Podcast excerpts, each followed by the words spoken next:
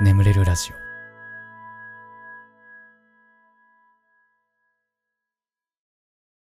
丸めてぽいのコーナー。ムカついた話恥ずかしい話忘れたくても忘れられない話などすべて丸めてぽいしちゃいましょうという成仏コーナーでございます。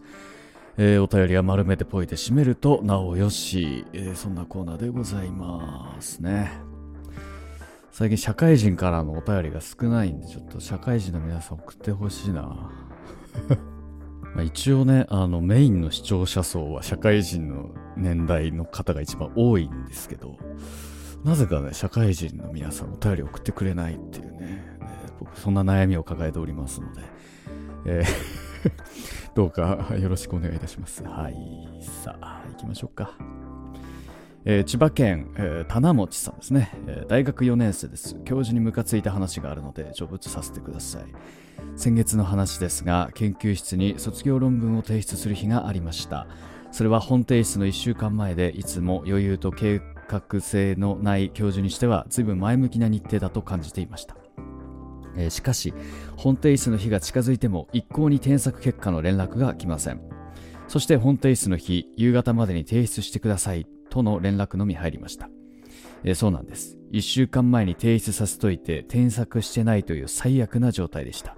まあ出せと言うなら出しますよみたいな感じで提出したらなんと後日ここ直してくださいとのとの連絡が入りました。本提出まで1週間あったのにその時間何だったんだろう。ちゃんと添削しろやという気持ちになりました。非常にムカつきましたがもう卒業するので成仏していい春を迎えたいと思います。読んでいただきありがとうございました。ああいやね。であれだろ？絶対謝んねえんだろ？うん。教授ってそういうとこあるよな。学生をなバカにしてんだよ。教授って基本的に。もうそんな奴らばっかりだったよ。本当に。な。ああで、まあ、僕はね、あの、何度か申し上げておりますけど、まあ、法学部でね、あの、卒業論文がありませんでしたので、本当にぬるっと卒業した。だから、卒論、卒論ってね、みんな大変そうじゃないですか。ね、そんな中僕は、あの、のほほんと過ごして、ぬるっと卒業を、えー、しましたのでね。えー、だわかんないの、大変さが。そう、共感できないの。卒論大変だったよね、みたいな。なんかどうやらすごい大変らしいですね。卒論ってねえ、うん。いや、なんかでもね、あの、まあ、レポート提出の授業とかもあるじゃない。あれですら僕は結構しんどかったんで、本当に大変なんだろうなとね、思いますよね。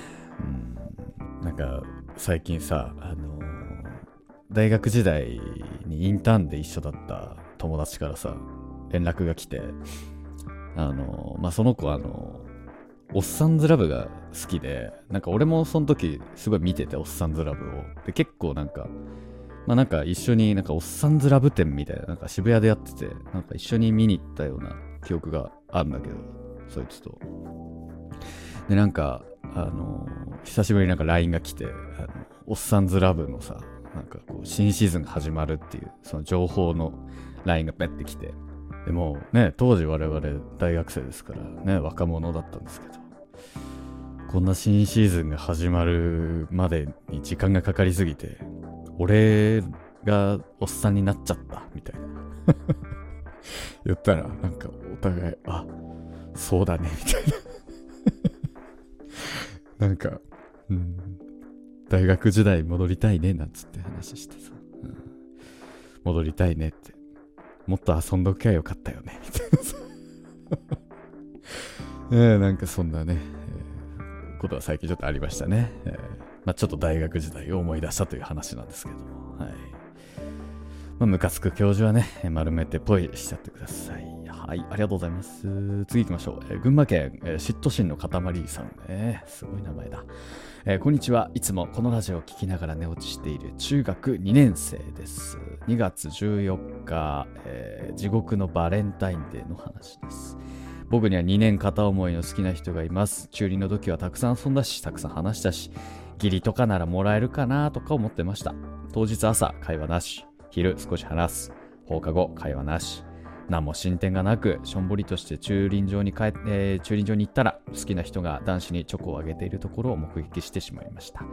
その時僕は少し挙取り、バックステップで玄関に戻り、友達と合流しました。内心、ま、まあ、芸だってあるし、あいつと好きな人は同じ部活だから、その、とか思ってましたが、どうやら好きな人はそいつにしかあげてないらしいです。こんなことは忘れてみなかったことにします。バレンタインと嫉妬心なんて丸めてっぽいってね。うん。なんかこう、プチ、プチネトラレみたいな やだね。やだやだ。やだね。具合悪くなるね、それね。僕ダメなんです。その、その、え、ダメなんですよ、僕本当に。好きな人が他に好きな人いるっていう、その、シチュエーションが俺本当にダメなんです。なんか、本当に具合悪くなっちゃうんです。もう寝れなくなっちゃう。そう寝れなくなっちゃうんです。ダメなんですよ、それが。本当に。さぞかししんどかったでしょうね。まあね、バレンタインね。来年はもらえるかな、俺もな。ちょっとここ数年ちょっと母親からしかもらってないので、えー、誰から、誰かしらからもちょっともらいたいですね。はい、ありがとうございますね。はい、次行きましょう。えー、東京都、かのかさん、ね、こんばんは、春から女子大生のものです。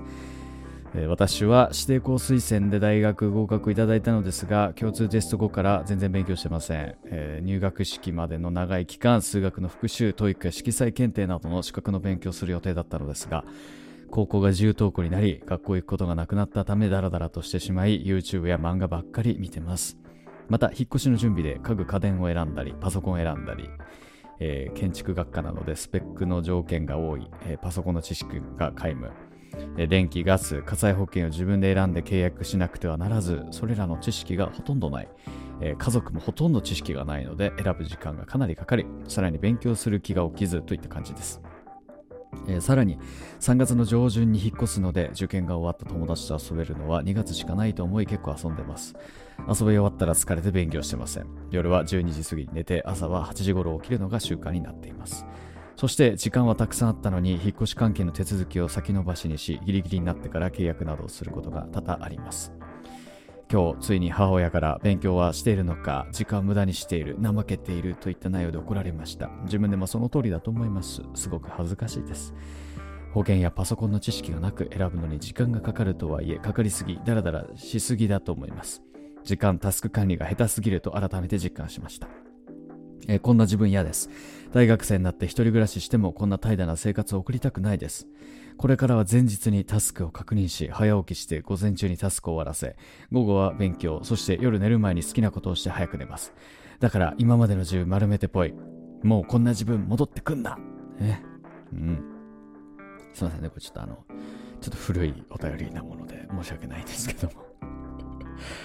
はい、ということでね。うんいいんじゃない別に。真面目だね。いや、うん、なんか僕もこういう時期あったんですよ。えーっとね、社会人になる手前か。大学卒業してタイも取り終わって、まああと実家戻ってダラダラするだけの時間が半年間あったんですけど、あの、もう本当に、僕はね、ほぼ何もしなかったです。ほぼ。ええ、夜中3時までゲームをして寝て、えー、朝起きてで朝というか、えー、2時とか3時に起きてくる。午後の。うん。1日12時間ぐらい寝てええ。でまあしばらく犬と戯れて、ちょっと犬の散歩とか行って で、えー、もうずっとジャージで過ごしてみたいな。うん。で、もうヒゲとかもほんとそんない。外出ないから、みたいな。ひ げも武将ひげみたいな感じもな、なってる。なってもう、もう母親とかも汚いからそったやな、みたいな。いや、いいや、とか言って。ねだからやっぱ真面目だよね。かのかさんね。うん。やっぱ指定校推薦取れる人ってやっぱ真面目だよね、やっぱね。3年間評定、いい評定取んないといけないね。そういう人やっぱ真面目ですよね、やっぱね。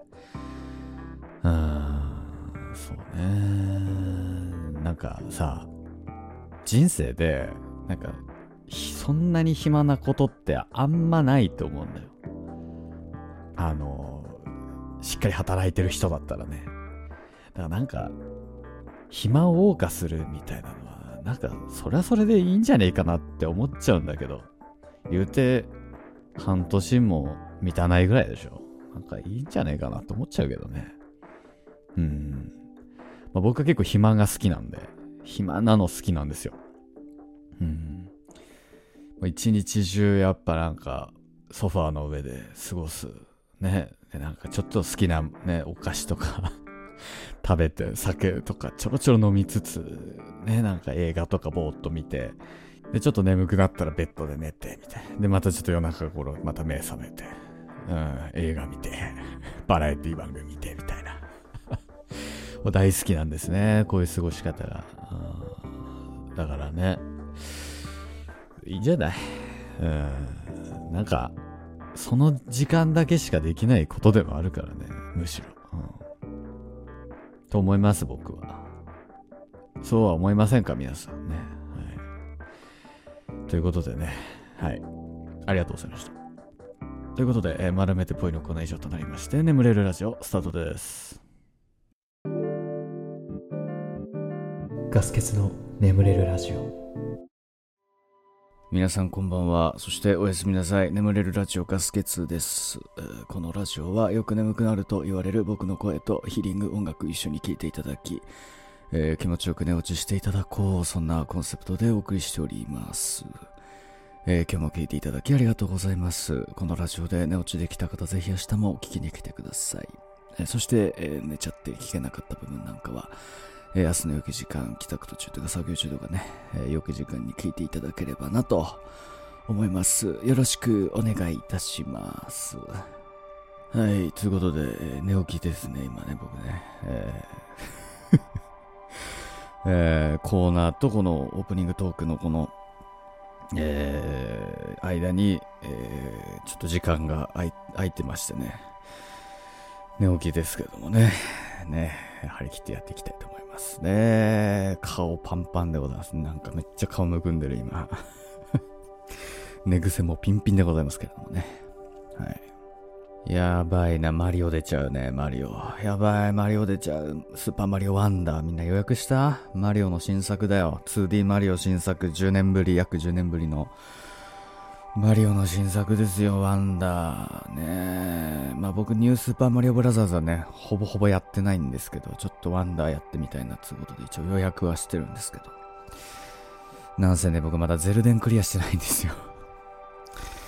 やばいね。80時間やってんだけど、ね、寄り道楽しすぎて全然クリアできてないっていう。ね、でももうね、もう強いよ、俺も。あの、もうライネルとかちょちょいのちょいで倒せるから今もう。マジもう余裕。ライネルは雑魚。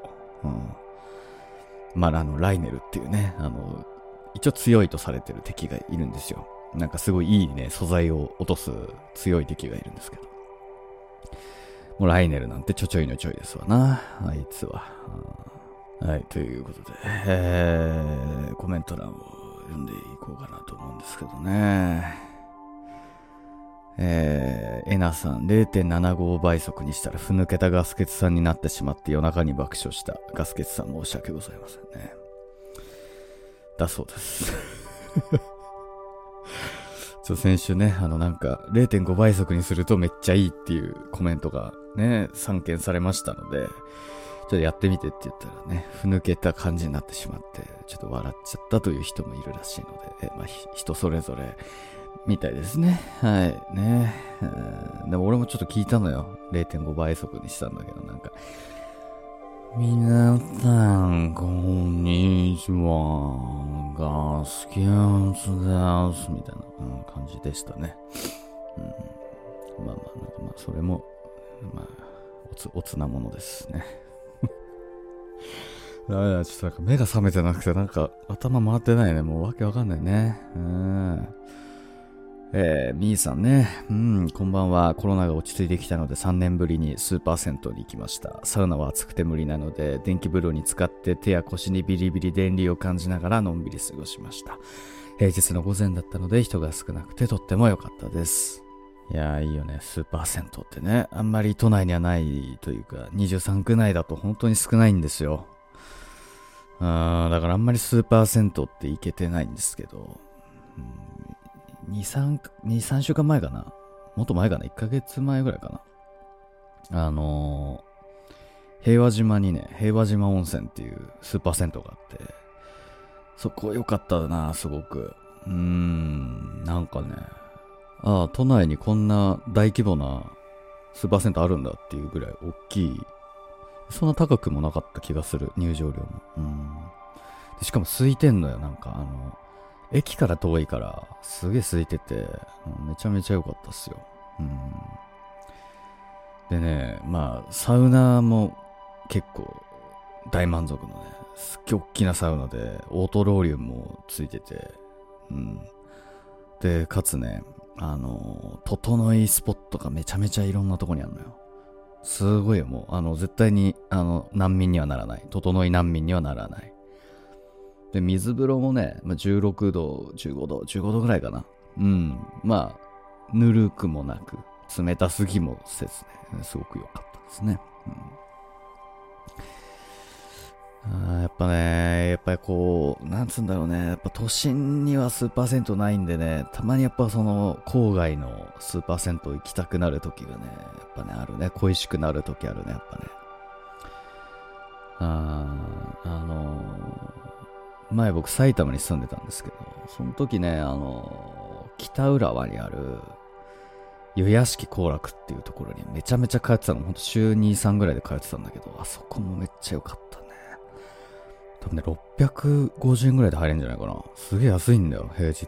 めっちゃ安いし、サウナとかもめっちゃ大きいんだけど、最最上段でオートローリーが30分に1回あるんだけど、もう、ロールで最上段にいると、あのー、痛い。痛いぐらい 熱波が痛いぐらい暑くて、それが良くてね。で、水風呂が13度ぐらいっていう、めっちゃ結構冷ためで、俺が一番好きな温度。12、3度ぐらいこれ一番好きなんだけど。めちゃめちゃ良かったですね。うん。で、なんか、スタンプカードがあんのよ。スタンプカードが貯まると、1回無料で入れんだけど、引っ越す直前にそれが全部貯まって、俺まだ使えてないのよ、1回無料券を。だからちょっとね、久しぶりに行きたいなと思ってんだけどさ。でもなんか今から多分、今住んでるとこからそこ行くと、多分片道、いくらぐらいするんだろうね。300、400円ぐらいしちゃうからさ。あんまりその無料の恩恵預かれないからさ。まあなんかね、うんスーパーアリーナとかに用があったらね、寄ろうかなと思ってるんですけどね。えー、ねそんな感じですかね。はい。えー、ミセス羊さん、えー、お姉ちゃん系も行きません宣言大変ですね。それも話題作りなんですよね。そうだよ。話題作りだから、お姉ちゃん系のお店行ったとしてもそ、んな。いや、なんかたまに思うんだよ。なんか、あの、ガス欠には、あの、なんか、なんつうんだろうな。清楚、清楚さを求めるリスナーなんていないと思ってたのよ。ずっと思ってたんだけど、前、あの、ツイッターで、あの、ちょっとこう、エッチな漫画を買いましたっていう。あ、この話ってラジオでしたっけ？ツイッターではたまにしてんだけど。いや、そのエッチな漫画を買ったんですよ、僕が。それを、あの、買いましたって言ったら、フォロワーがごそっと減って、嘘でしょみたいな。あ、そうなんだって。俺にエッチな漫画を買ってほしくないリスナー層っているんだと思って、ちょびっくりしたんですよ。うん、その減ったフォロワーが元に戻るまでにほんとなんか2、3ヶ月ぐらいかかって、うわぁと。もう買っても報告やめとこうと思いましたね。サブちゃんであんなことやってるからさ、別にそんぐらいいいのかなって思ってたけど、ねそうみたいですね。えー、今ちょっとあの、詳細にその時買ったエッチな漫画のこと話そうかと思ったけど、ちょっとやめときますね。はい。はい、ということで、えー、はい、えー、その他にもですね、ねっこさん、おつまみさん、あひるさん、パラパラさん、柳沢さん、パラパラさんも言ったな、うぴうぴさん、え パラパラやら、ウピウピやら。えー、花さん、はるさん、あきこさん、てるてるさん、みーさん、大沢さん、むにえいちさん、みーさん、えーなーさん、りゅうきん時々おかんさん、としみいこさん、柴田さん、さかえくでんさん、メイアイさん、このラーメンが一番うまいさん、のりちゃんさん、サンサさんさん、ウォンカさん、ミセスひすいさん、アールモネーネさん、銀杏さん、カエデスピカさん、フタミンさん、柳沢さん、コメントありがとうございました。えー、番組であなたのお便りをお待ちしております。お便りは概要欄に貼ってあるお便りフォームから送ってください。えー、募集しているコーナーに関しましても、その中に記載ありますので、読んで送っていただければなと思います。えー、募集しているコーナーに関しましても、その中に記載ありますので、読んで送っていただければなと思います。えー、あと YouTube のコメント欄なんかはね、えー、番組の感想でもいいですし、最近あったこと、ガスケツに伝えたいこと何でも構いませんので、ざっくばらんにえー、肩の力を抜いて適当な感じで書いていただければガス欠もね、えー、なんかいい感じに拾えますので、よろしくお願いいたします。はい。ということで、しばらくヒーリング音楽をお聴きください。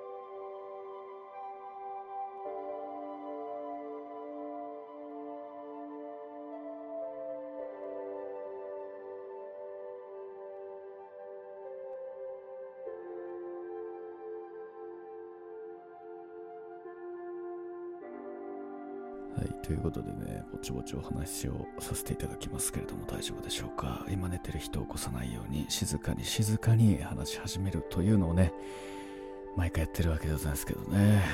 はいね。今日もシルバニアファミリーに囲まれながら、えラジオを撮っておりますけども。えー、神奈川県キロちゃんさん、普通音ですね。こんばんは、22歳の人間です。人間ね。犬ですとか言われてもちょっとびっくりするけどね。このお便りを送ったのには理由があって、ずっと前に聞いた記憶のあるラジオを思い出したいからです。そのラジオがきっかけでガスケツさんにドハマりした記憶があり、もう一度聞きたいのですが、YouTube の使用上、私のでは遡ることができず、もやもやしているところです。えー話の内容は超絶ありえないくらい断片的なのですが、友達とファミレスに行く、家の鍵、ライターの3つがキーワードで、話しながらガスケツさんも笑ってましたし、私も死ぬほどバカ面白くて、寝る前に眠れるで検索してガスケツさんにたどり着いたのに、笑って寝れなかった記憶があります。何か思い出せないでしょうか？それとも私が作り出した妄想だったり？いつも素敵なラジオありがとうございます。ずっとファンです。頑張ってください。おやすみなさい。え、それ本当に俺？え、全然記憶ない。そんな話したっけ？え？ちょっと待ってな。ちょっとツイッターでみんなに聞いてみるわ。ちょっと待ってな。はい。ちょっと書いてきましたけど。本当？えー、なんかあんまり記憶ないな。そんな話あったっけ？えー、あ、ちょっと待って。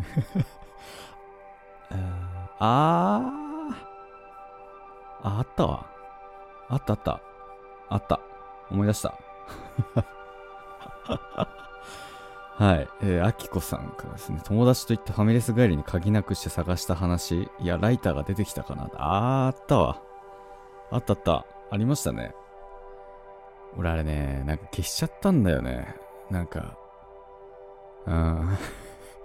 ちょっとなんか刺激の強い目の話だった気がすんだよ。なんか。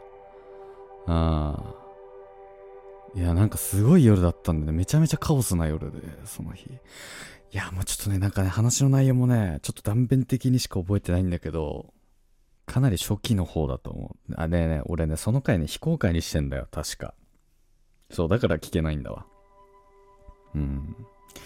なんか、すごい、あの、そう、なんかちょっと刺激的すぎて話の内容がちょっと なんか出てくるワードとかが結構ね、強めのワードが結構大き多くて、ちょっとなと思って非公開にしてんだよね。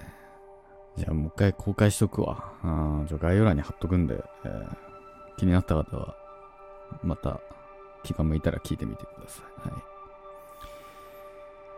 えー埼玉県柴犬さん、柴犬さん、えー初めてお便りを送らせていただきます。ガスケツさんこんばんは。私は大学生で国家試験を控えています。合格に向けて日々勉強しているところなのですが、そんな中友人に急に冷たくされるようになりました。自分が何かしただろうかと振り返りましたが、そもそも長期休みで会っていなかったので思い当たりませんでした。え私が悪いなら直接言葉にしてくれたらいいのに態度だけ変えられ今までが嘘のように私だけ話しかけてこなくなり私がわからない話題で目の前で盛り上がっています友人が辛い時には電話に応じて私なりに精一杯寄り添いました打ち上げやお泊まり会をしたこともあります。仲がいいと思っていたのにとてもショックで同時にそんな態度を取る人だったことにも悲しくなりました。勉強に集中したいのにそのことがストレスでたまりません。離れたいですが一人になるのが怖いです。ガスケツさんはどう思われますか？よろしくお願いいたします。うーん。まあなんか俺もなんか過去になんか知らないうちに嫌われてるみたいなことが ちょこちょこあったんだけどまあ大体そういう時って俺の場合ね俺の場合は SNS の振る舞いが原因だったりした、うん 俺なんか大学生の時とかね、あの、ちょっとその、歯に衣着せぬ物言いみたいなのがかっこいいと思ってた時期があったのよ。ほんと、もう思ったこと何でもつぶやいちゃうみたいな。ちょっとそういう、ちょっと痛い時期が ありまして、その時ぐらいはね、本当になんか知らんうちに人に嫌われてるみたいなことがた、ほんと、まあそんなに多くはなかったけど、たまにあって、まあなんかそういう、えー悲しい経験をこう繰り返してるうちにこう角が取れてこう丸くなってきたかなっていう だいぶ丸くなりましたね、ガス欠もね。相当丸くなりましたね、実は。今、皆さんが知ってるガス欠っていうのもかなり丸くなった状態です。悲しみを、たくさんの悲しみを乗り越え、完全な球体と化したガス欠がね、今、こうやって話してるわけですけども。まあでも、柴犬の場合違うんだろうなって気もするんだよな。なんか、多分そういうタイプじゃないと思う。なんか、でも本人にもなかなか聞けないみたいな感じでしょうん。まあそんなに多分、気の強いタイプではないと思うんで、おそらく違うだろうなと思うんですけど。うん、なんだろうね。うん。まあでも柴犬が悪いんじゃないんだと思う、多分。なんか、他の人の不意調だったりとか、柴犬が今めちゃめちゃ仲いい男のことをその子がめっちゃ好きとかね。わかんないけど。うん、いや、ただななんだろうなね、俺はね、そういうちょっとなんか陰湿なことするやつからはもう俺すぐ離れちゃう。もうなんか、ダメになっちゃうんだよね、俺。なんか、ああ、嫌だな、こいつってなって。さっと離れてっちゃう。うん。なんかこいつと仲良くしても今後こういうことが起こりうるんだなっていう。めっちゃストレスじゃん。だって国家試験控えててさ。なんでそんな時期にさ、もうなんか別にこっちが悪いわけでもないだろうになんかそういうことしてくる友達って。思いやりにかけすぎじゃない？普通に考えてさ。俺だったらちょっともうさっと離れちゃう。まあ、いいや、こいつってなっちゃうけど。うん。まあそうもいかんのかね。うん。まあ一回聞いてみるのが一番いいと思うけどね。一回、なんかしたって。私何かしたって。うん。でもいい。それで、なんか、でも明らかになんかあったわけじゃん。なのに、いや、なんもないよとか、もう言い出したらもう本当にマジで離れた方がいい。あの、国家試験、もうそいつなんかもどうでもいいから、もう国家試験頑張って、どうせ卒業したらそんな会うこともないから。どうせ。思っちゃう。嫌だなこういうの。こういうやつ嫌だ。だってもう大学も、じゃ3年生とか4年生ってことでしょ？もう22とかぐらいでしょ？もうその年にもなって何中学生みたいなことやってんのっていう。ね。無視とかね。もう本当に 俺もそれだけでちょっとダメになっちゃうな、そいつ まあまあ、ちょっと聞いてみて。うん、はい。えー、北海道あやかんさん。ガスケツさんこんばんはいつも寝るときに拝聴しております。私は社交不安障害を患っている高校3年生です。音大進学を目指してレッスンなどにも力を入れていた高校2年の後半あたりから徐々に人と会うのが怖くなり、学校やレッスンに行ってもえ途中で体調を崩したり発熱したり時には極度のストレスからパニック発作が起こるようになりましたえー、教室に入っても周りから笑い声がすると自分が笑われているのではないかと不安になったりレッスンで厳しい言葉をかけられると自分自身が否定されているように感じたり人混みに行くと常に誰かに狙われているような恐怖感に襲われたりします。大学受験も1年引き延ばし10月から通信制高校に転学し今は体調を整えることに専念していますが大学に仮に入ったとしてたくさんの人がいる教室や今まで以上に厳しいレッスンちゃんとやっていけるのだろうかといつも不安になります。えガスケツさんは、もし周りの環境が合わない、苦しいと感じたことはありましたか？もしあれば、どのようにして乗り越えたのですか？ぜひ教えていただきたく存じます。眠れるラジオにふさわしくないネガティブな内容になってしまい申し訳ございません。うんまあ、これぜひちょっと皆さんのね、意見もお聞きしたいので、ぜひコメント欄とかにも書いていただけたら嬉しいなと思うんですけど。いやもう僕も、もう周りの環境合わないなと思ったらもう環境変えちゃうタイプなんでね。うん。あ、ここダメだと思ったらもう、離れてっちゃう、そっから。うん。そう、さっきのお便りでもそうだったけど、もうなんか、あんまりその、今いるところにあんまり執着がないから、なんかもう、すぐ、居心地のいい方を探そうっていう発想になっちゃう。うん。いや、なんか、まあ自分を変えるのってさ、すごい難しいことだなとも思うんだけどさ、それ以上に周りを変えてくっていうのはもっと大変だから、うん、もうなんか、ね、周りのことを変えようって思うよりかも、自分が変わるか、自分の今いるとこ変わっていくしかないんじゃねえかなってね、ちょっと僕は思ってしまうんですけどね。うん、まあそのね、うん、障害治るもんなのかなちょっとわかんないけど、まあ、もっと良くなるまで待つだったりとか、お家で受講できるとことかもないのなんか通信制の大学とかってあるけど音楽系だとあんまないのかなちょっと僕わからないんですけど、まあ、例えば音楽で家で受けられるものがあるんだったらそれで音楽を学ぶだったりね。うん。なんかそういう方法がいいんじゃないかなとも思うんですけど。なんかあんまり無理するともっと悪化してしまうなんてこともねあるかもしれないんであんまり無理しないで、えいてほしいなと思うんですけどね。うん。まあなんかあれじゃない？音楽なんて特にさ、もう実力主義のね、世界というか、うん、なんかまあ普通のさ、一般大学とかだとさ、結構なんか実力よりもなんか、どの大学出てるかとか結構重視されるような気もするけどさ、音楽なんてもういい音楽作れるかとか、楽器がどれだけうまいかとかさ、もうそういう世界だから、なんか自分がこう、居心地のいい場所でいかにいい学びを得られるかっていうのが、なんか一番大事なんじゃないかなと思っちゃいますが、どうですか？うん、ちょっとなんか、ね、同じ悩み抱えてる、抱えてた、過去に抱えてた方とか、なんかもしね、いいアドバイスがあれば、ぜひね、コメント欄とかにも書いていただけたらなと思うんですけど。はい。ね、えー、あやかんが、えー、今後穏やかに、穏やかに、えー、学びを得られることをね、願っております。はい。まあ、あんまり頑張りすぎずに、えー、頑張りすぎずでお願いしますね、本当に。ということで、なんか真面目な話になってしまったので、なんか中和したいな。真面目な話で終わらせたくないな。えー、最近なんかね、肩のところに、全く身に覚えのないキスマークみたいなあざがあるんですが、これは一体何ですか？誰からもキスされてませんけど。これ何ですか？これ これが一体何なのか、ちょっと皆さん、ちょっと教えてください、これね。これ明るい話題なのか、これ。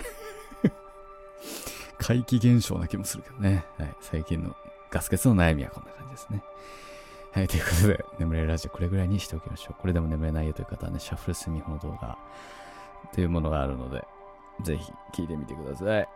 えー、あと、もう一本ラジオ聞くとか、あと朗読が、ポッドキャストの方にあるんで、よろしくお願いします。はい。ということで、えー、はい。あとしばらくヒーリング音楽続きますので、このまま寝落ちという形でも大丈夫かなと思います。はい。えー、ということで、今まで聞いていただきありがとうございました。お相手はガスケツでした。おやすみなさい。